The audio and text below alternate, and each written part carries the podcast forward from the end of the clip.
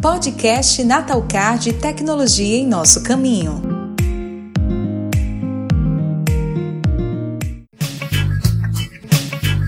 Olá a todos! Está no ar o podcast Natalcard. Eu sou Adriana Brasil e junto comigo na apresentação, Janiara Lima. Tudo bem, Janiara? Olá, Adriana. Olá para o nosso ouvinte. Esse podcast é mais um conteúdo inédito do calendário Natal Card 2021. O tema Seja o caminho que conduz à mudança, traz inspirações para um mundo mais humano, inclusivo e solidário. Para o mês de maio, o tema do episódio número 3 é Como enriquecer o convívio familiar a partir de atitudes simples.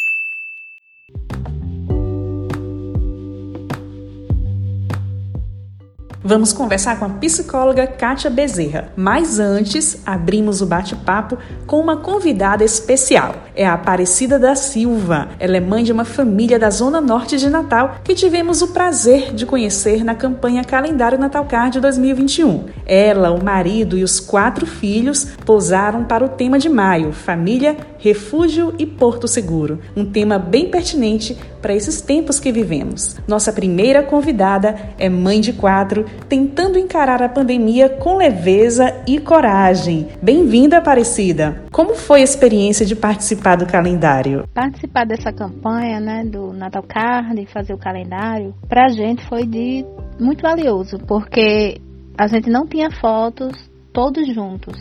A gente tinha uma foto, acho que no Réveillon, onde tava, eu ainda não tinha um pequeno, né? Então tava faltando um pequeno.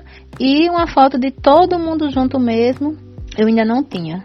É, então para mim foi um, uma coisa muito especial fazer essas fotos, participar de tudo. Pessoal maravilhoso, todos assim, muito bem tratados a gente foi. De grande valia mesmo. Eu tenho essas fotos como um, um, presente, assim, foi um dos melhores presentes pra, pra, pra gente, né? Que foi fazer essas fotos. Foi muito bom mesmo, muito bom mesmo. Agradeço muito ao pessoal do Natacard poder participar. Parecida, conta para nós um pouco da sua história. Então, me chamo Aparecida, sou casada com o Alexandre, já somos casadas há bastante tempo.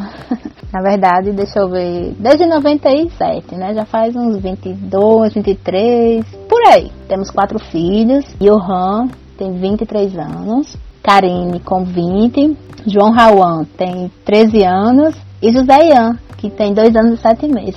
muito filho, a gente às vezes até esquece, já troca os nomes, tem aquela coisa, né? Quem tem muito filho sabe disso. Muitas pessoas me perguntam assim, ai meu Deus, não sei como você tem saúde ainda para tantos filhos, né? Eu digo, é, ainda tenho, né? Graças a Deus até hoje não precisei tomar nenhum Rivotril, né? Mas tive três filhos, teve esse outro que nasceu depois de, de 11 anos, do mais novo, né? Que é o terceiro, chama pelo número, um, dois, três, quatro.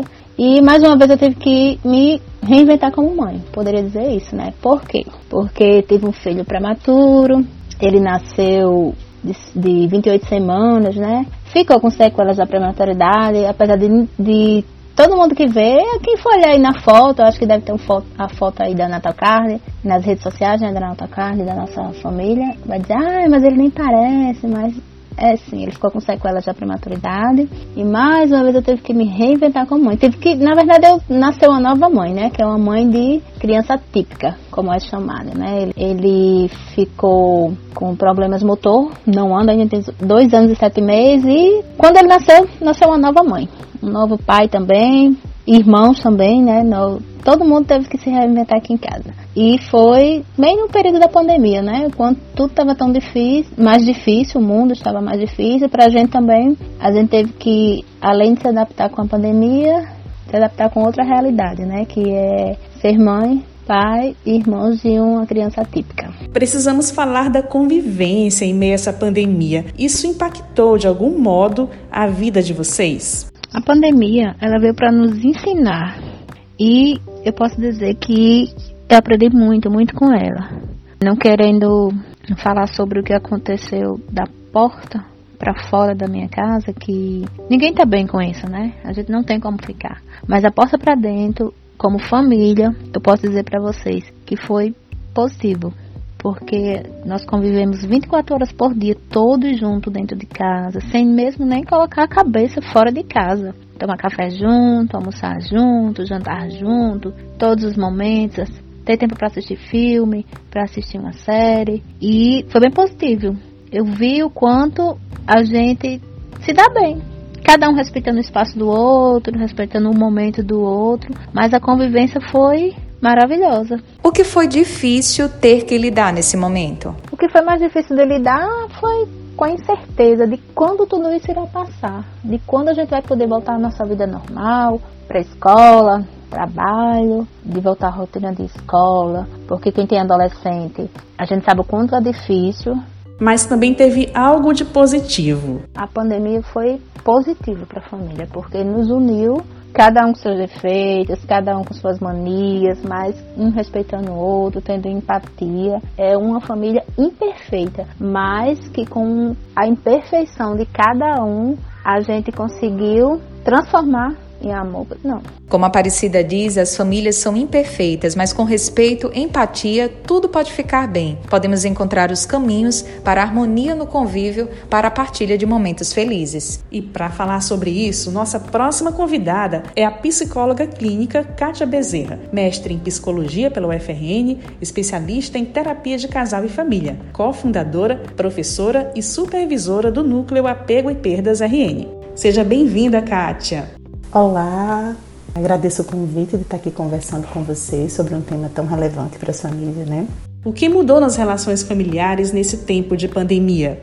O que aconteceu com a pandemia, realmente, em todo o distanciamento social, houve um aumento na convivência, né? a intensidade da convivência com a dificuldade das pessoas saírem de casa, frequentarem os lugares públicos é, muitas vezes poderem trabalhar e, no caso das famílias com filhos, a questão das aulas, né? a suspensão das aulas presenciais. Para a grande maioria do nosso país, as crianças ficaram sem escola, né? estão ainda nas escolas públicas, a maioria, e nas escolas privadas a questão das aulas remotas. Então, assim, foi um grande desafio, tem sido né, um grande desafio a gente já tem mais de um ano que vive essa pandemia, conseguimos perceber os mecanismos de adaptação né, de cada núcleo familiar dentro de suas relações, mas nós tivemos assim duas grandes questões.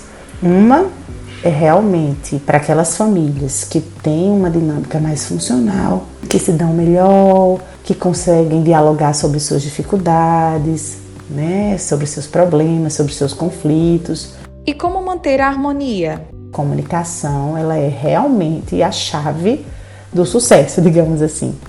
E o que, é que eu chamo de comunicação? Né? É, uma comunicação eficiente é aquela que as, os membros da família conseguem dizer o que pensam, o que estão sentindo, quais são as necessidades, sem julgar, sem acusar, né? mas dizendo na forma de pedidos e aí, se todo mundo acaba desenvolvendo essa forma de comunicação, que eu digo, por exemplo, eu preciso, meu filho, que você coopere conosco, eu preciso que você arrume o seu quarto, eu preciso que você assista a sua aula, ou que você estude se você não está na aula, eu preciso que você me ajude em determinada coisa. E aí o filho, o outro pode dizer, o marido pode dizer assim, olha, eu preciso disso, eu preciso de tempo, eu preciso é, realmente me esforçar mais. Então, assim, essa comunicação onde as pessoas elas dizem o que precisam ao outro e o outro pode dizer se tem condição de atender ou não. Né? Então, essa é uma estratégia de enriquecer a convivência familiar. E aí, especialmente dos pais para os filhos, eu vejo que uma grande é, ajuda é quando os pais, os adultos, dão voz aos filhos. Ou seja, perguntam a opinião deles, perguntam qual a solução que eles acham que deveria ter, e isso certamente é uma forma de colocar em prática, né? Esse enriquecimento da vida familiar. Muitas crianças e jovens ficaram em casa por conta das regras de isolamento. Para eles também é uma situação difícil. E especialmente em relação às crianças e os adolescentes, os jovens que precisaram, né, ou então é, quase numa totalidade ficaram em isolamento, isso traz, é, eu trabalho com luto, né, com perdas, isso traz assim um efeito muito específico, né, que é o efeito de muitas perdas.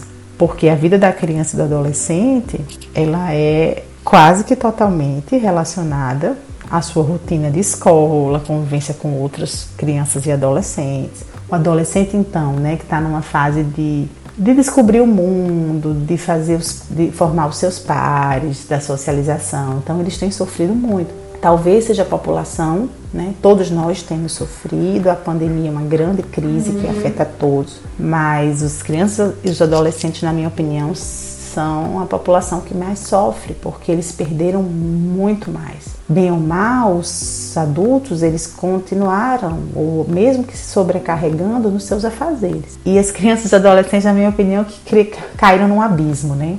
O abismo da falta de contato, da falta de lazer, né? Porque o lazer se restringiu aos, aos meios tecnológicos, aos aparelhos eletrônicos, TV, celular, e isso, assim, a gente já sabia que antes não era uma, uma alternativa, assim, tão boa para ninguém. E foi o que restou para eles. Então, realmente, isso de, dos, das crianças adolescentes, eles foram muito eles estão muito prejudicados e seguem muito prejudicados com essa questão da escola, porque a escola não é só a aula, né? Eles ficaram com a só com a parte dura, digamos assim, que é a parte do conteúdo. Quem tem a sorte de estudar numa escola que tenha aulas remotas, né?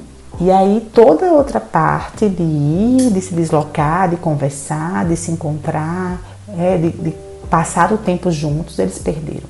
Então esse sentimento de reclusão, de não poder sair, de que a ameaça está lá fora, numa população que ainda está em desenvolvimento, que ainda não faz todas as relações de causa e efeito como nós adultos, é muito duro para eles, né?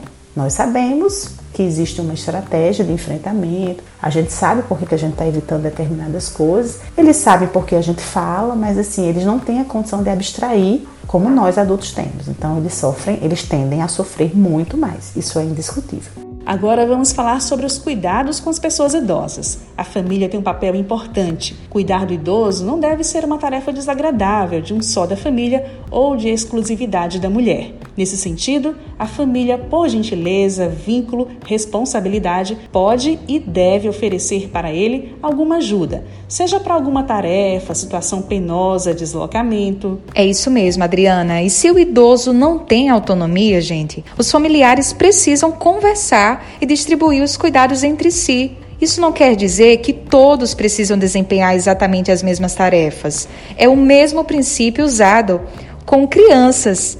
Enquanto um adulto se dedica em cuidar outro se responsabiliza pelas tarefas domésticas. As crianças não precisam ficar de fora dos cuidados. Pelo contrário, fazem companhia ao idoso e ajudam principalmente a incentivar suas habilidades e a exercitar seu cérebro. Pois é, desenho, artesanato, músicas antigas, historinhas, são muitas as opções de passatempo para interagir com os mais velhos e ainda podem aprender e a compreender sobre esse cuidado. Estabelecer um momento do dia para ligar para os avós também é fundamental, mesmo que por alguns minutos e principalmente por vídeo. A questão visual, mesmo por tela, é muito forte para eles. Devemos levar em consideração a empatia, a afinidade entre o idoso e cuidadores, porque cuidar e dar atenção envolve doação de afeto. Vamos agora para uma pequena pausa. Temos um recado bem bacana para você que está ouvindo o podcast Natal Card. Na volta, a psicóloga Kátia vai nos trazer dicas para o relacionamento dos casais. Pois é, você que é casado, que convive com alguém, não pode perder essa dica, tá? E também vamos falar de um outro tema muito importante: o luto. Usar o cartão Natal Card no ônibus é mais seguro que dinheiro. Além disso, são muitos benefícios: recargas nos postos e pelo aplicativo Meu Natal Card, integração temporal, economia e agilidade. Descubra o cartão de passagens que combina com seu estilo de vida. Acesse www.natalcard.com.br e saiba mais. O podcast Natal Card está de volta. Nesse episódio 3, falamos com a psicóloga Kátia Bezerra. No bloco anterior, abordamos a vida em família como um todo e também infância e pessoas idosas. Agora vamos para outro ponto da nossa entrevista. Kátia, e quanto à relação dos casais nesse período que vivemos? Como a pandemia afetou essa convivência? Em relação aos casais, acho que eu falei um pouco, né, dessa questão do aumento dos conflitos. Os casais eles andam na mesma linha das famílias, assim. Os casais que já tinham dificuldade, Assim como as pessoas que já tinham alguma dificuldade emocional, alguma predisposição a uma doença emocional, a pandemia e com o efeito do isolamento pode, na maioria das vezes, acentuar, né? acentuar esses conflitos. Embora tenha saído um estudo recentemente em vários países a respeito da depressão, o Brasil não participou, mas o estudo é, trazia os índices da ocorrência de depressão nas pessoas durante a pandemia e teve um dado curioso, assim, especialmente a depressão, isso não teve um aumento significativo, ou seja, uma prova de que a gente está sofrendo, mas a gente está se virando, né? A gente está tentando encontrar estratégias de sobrevivência a isso tudo. Porque a pandemia ela é uma grande catástrofe, né? Ela tem um conceito de catástrofe, aquele evento potencialmente traumático que acomete um grande número de pessoas. E tem uma coisa muito interessante que acontece em catástrofes. As pessoas elas tendem a desenvolver solidariedade, a colaborar, a cooperar, a se sensibilizar com a situação do outro que está numa condição pior ainda do que a sua. E isso é um dado interessante para a saúde emocional, né? Um assunto, infelizmente, cada vez mais presente na vida de muitas famílias, o luto. Pode falar pra gente, Kátia, o que você tem observado no seu cotidiano a respeito da perda de entes queridos para a Covid-19? E aí, em relação ao luto das famílias, né, nós estamos vivendo um luto coletivo, porque cada um de nós já perdeu alguém ou algo muito importante durante essa pandemia. Não são perdas só para a morte, né? embora a perda para a morte seja algo incontestável. A gente tem hoje mais de 400 mil mortes no Brasil. Imagine para cada pessoa que morreu, quantas pessoas estão enlutadas, né? Então, o luto das famílias é uma realidade. Muitas famílias perderam um, dois, três, né? vários entes queridos. E isso tem sido um grande desafio, tanto pela perda, pela perda coletiva, pelas restrições né, nos rituais de sepultamento, de velório, porque uma das coisas que mais conforta o coração das famílias enlutadas é receber o carinho, o apoio, o suporte né, dos amigos queridos. E a gente sabe que nesse contexto de isolamento isso não é possível, né? as cerimônias são completamente restritas, a utilização de memoriais virtuais, e realmente tem sido um, algo muito desafiador. Embora, como a realidade da morte por Covid-19 é uma realidade cotidiana, isso tem levado a um crescimento da empatia. Eles têm uma maior capacidade de se solidarizar com a dor do outro. Isso tem sido algo importante para o enfrentamento, né? E para finalizar, como a terapia trabalha esse aspecto do luto familiar na pandemia? A terapia ela tem como objetivo oferecer é, um suporte, uma escuta, né, na intenção de ajudar a pessoa a criar os recursos para enfrentar a dor, né, para transformar essa dor violenta numa saudade né? numa dor que o visite de vez em quando e não numa dor que o incapacite para a vida. Então, a terapia do luto ela tem esse objetivo específico. E é isso, né? Eu queria deixar essa mensagem de que estamos vivendo tempos sombrios, tempos difíceis, que precisamos dar lugar às nossas dores. Há muitas famílias que não perderam seus entes queridos, mas perderam coisas extremamente significativas, perderam a moradia, perderam o trabalho, perderam os amigos. Né? Mudaram de situação. E isso leva a um luto também. Quando a gente perde luto, é, é todo aquele processo de adaptação que a gente vive quando perdemos coisas que são importantes para nós. Kátia, muito obrigada pela sua participação aqui no podcast Natal Card, por compartilhar conosco informações tão importantes neste tempo de pandemia. Eu que agradeço né, o convite de estar aqui partilhando com vocês um pouquinho dessas temáticas tão importantes né, para a saúde emocional de cada sujeito, sua família. E espero que essas mensagens possam dar bons frutos, né? Que as pessoas possam refletir um pouco sobre a importância da comunicação, né? Do diálogo eficiente, de comunicar as suas necessidades, de, do autocuidado, né? De cuidar de si mesmas e também de cuidar dos que amam. Muito obrigada. Aparecida, muito obrigada por compartilhar a sua história com a gente. Que mensagem você deixa para nós? Família é o que eu tenho de mais precioso na minha vida O conselho que eu daria para as famílias hoje seria que os filhos compreendam os pais, assim como os pais compreendem os filhos. Filho ame seus pais, os pais também. O amor tem que ser a base de tudo, né? Tem que estar tá inserido no seu familiar. No episódio Como enriquecer o convívio familiar a partir de atitudes simples, ouvimos dicas para viver bem em meio às transformações desses novos tempos. A mensagem final é que as famílias continuam a ser nossa principal fonte e referência como indivíduos, e o momento atual oferece oportunidades para fortalecer esses laços, maior envolvimento dos pais na educação dos filhos, tempo para viver e compartilhar momentos felizes e tristes e o reconhecimento da vulnerabilidade do idoso idoso e de suas necessidades. Nenhuma família é perfeita. Nós discutimos, nós brigamos, nós até paramos de falar com outro às vezes. Mas no final, família é família. O amor sempre estará lá. Obrigado pela companhia. Obrigada a você também pela companhia e até o nosso próximo encontro. Esse foi o episódio Família em Tempos de Pandemia. Siga o podcast Natal Card no Spotify. Acesse o calendário Natalcard. O link está na bio do Instagram, Natalcard.